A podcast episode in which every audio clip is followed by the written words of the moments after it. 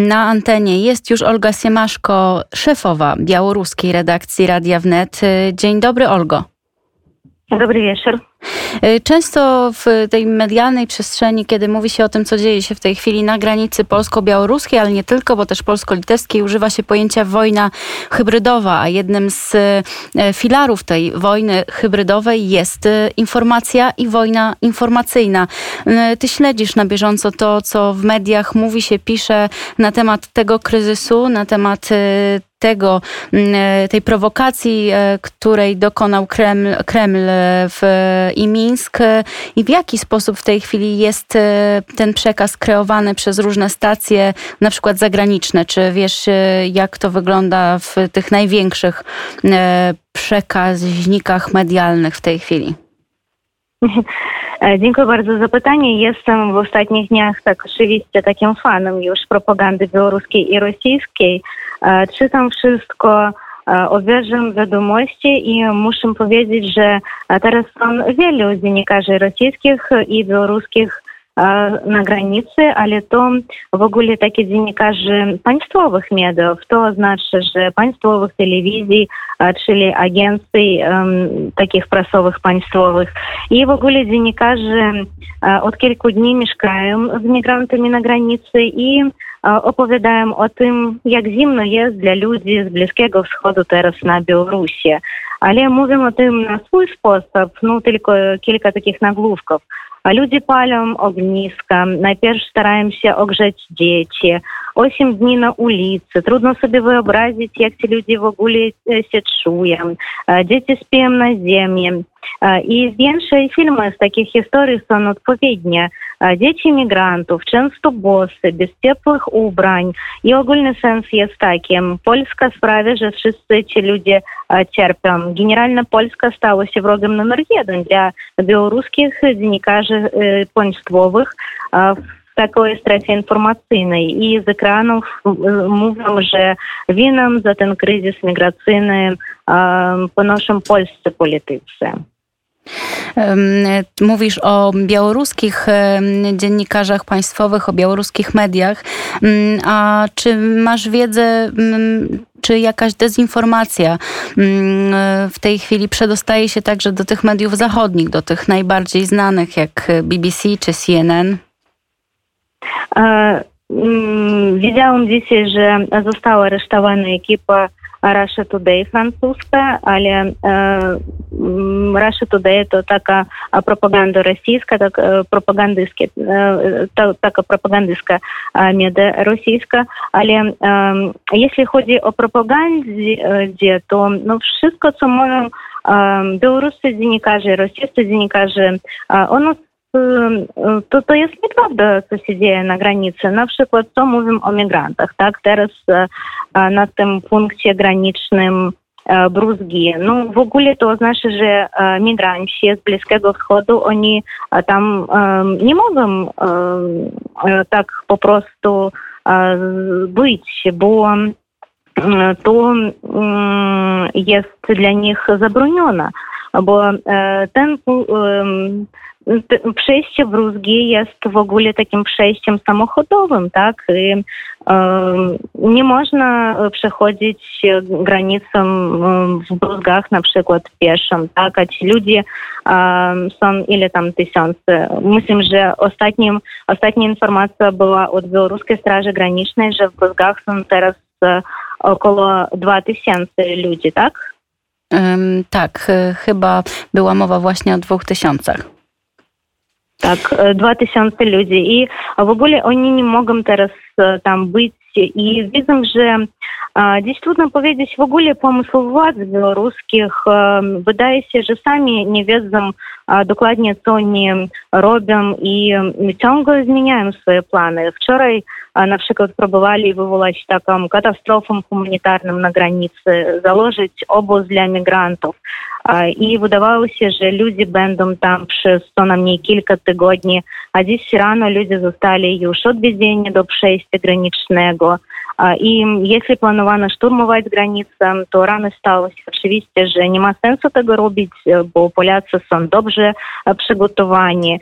I teraz wydaje się, że te tysiące migrantów zostanie na noc w punkcie kontrolnym. Oni w ogóle nie mogą wrócić do obozu lub na przykład do Mińska, bo pilnują ich białoruscy funkcjonariusze i nie mogą opuszczać punktu kontrolnego.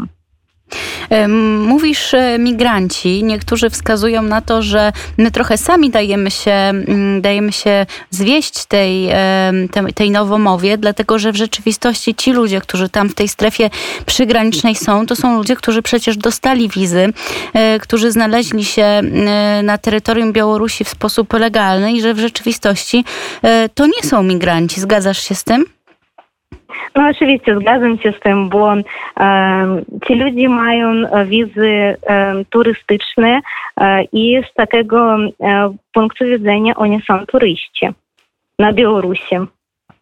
E, Ale myślę, że teraz na Białorusi oni są teraz już nielegalne turyści, turyści bo wiedziałam, że wizy już skończyli się u nich ten termin wizowy. Mówimy e, o tym, w jaki sposób kreuje się tę politykę informacyjną, propagandę ze strony reżimu Łukaszenki, ze strony Kremla. E, w jaki sposób e, temu można przeciwdziałać? Poza oczywiście informowaniem, ale wydaje się, że często ta, ten przekaz nie dociera. Jaka jest według Ciebie przyczyna tego, że tak się dzieje? W ogóle myślę, że nie trzeba walczyć z tej białoruskiej propagandy, z tej rosyjskiej propagandy. Ta rosyjska propaganda i białoruska, oni mają swoich, swoich słuchaczy i swoich widzów na Białorusi i w Rosji. To nie oznacza, że na przykład w Polsce ktoś wierzy w to, co mówi na przykład telewizja białoruska. A telewizja białoruska zawsze mówi dla jednego człowieka i ten człowiek, ten człowiek nazywa się Łukaszenka.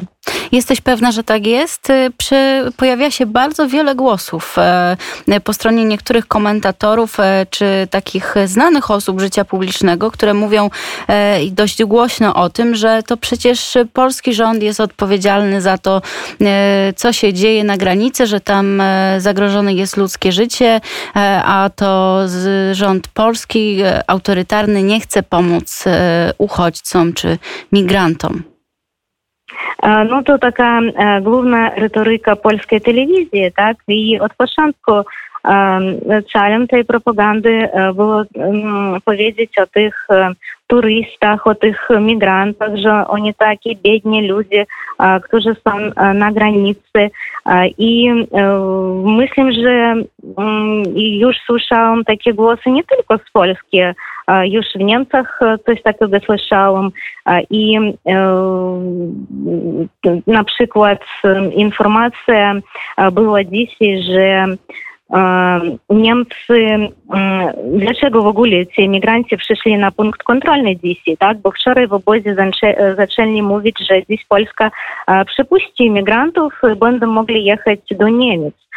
I wersja, w której Niemcy są gotowi przyjąć migrantów, jest aktywnie dyskutowana teraz przez administrację Łukaszenki. I choć nie widziałam takich oficjalnych oświadczeń jeszcze z Berlina. Były tylko takie inicjatywy poszczególnych miast, takich jak Czyli Norymberga. A dziś Łukaszenka już sam zaproponował Niemcom przywód tych migrantów z Białorusi drogą lotniczą, jeśli nie da się ich tak wywieźć drogą lądową, bo Polska nie chce otwierać korytarza humanitarnego. Ale nie wiedziałam, że Niemcy jeszcze zareagowali na tę propozycję, ale już czytałam, że taka propozycja była już od Niemców. No właśnie, z jednej strony dziś Aleksander Łukaszenka powiedział o tym, że będą organizowane loty powrotne dla tych osób, które w pasie przygranicznym się znalazły, a z drugiej strony tych koczowisk przybywa. Migranci są kierowani w kierunku polskiej granicy do strefy nadgranicznej, przecież przy wsparciu służb białoruskich, więc jest to taka no, nieścisłość. Ale jeszcze raz powiem, że migranci, którzy którzy są teraz na granicy, oni nie mogą wrócić w ogóle do Mińska i nie mogą polecieć do ojczyzny, bo oni, bo ich pilnują białoruscy funkcjonariusze, tak? I tam na granicy jest teraz tak, takie drut kolczasty i nie mogą ci migranci odpuścić tego przejścia granicznego.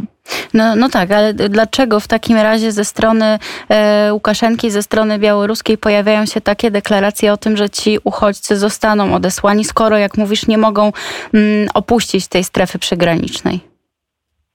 Ну, oczywiście Łukaszenka musi być dla międzynarodowej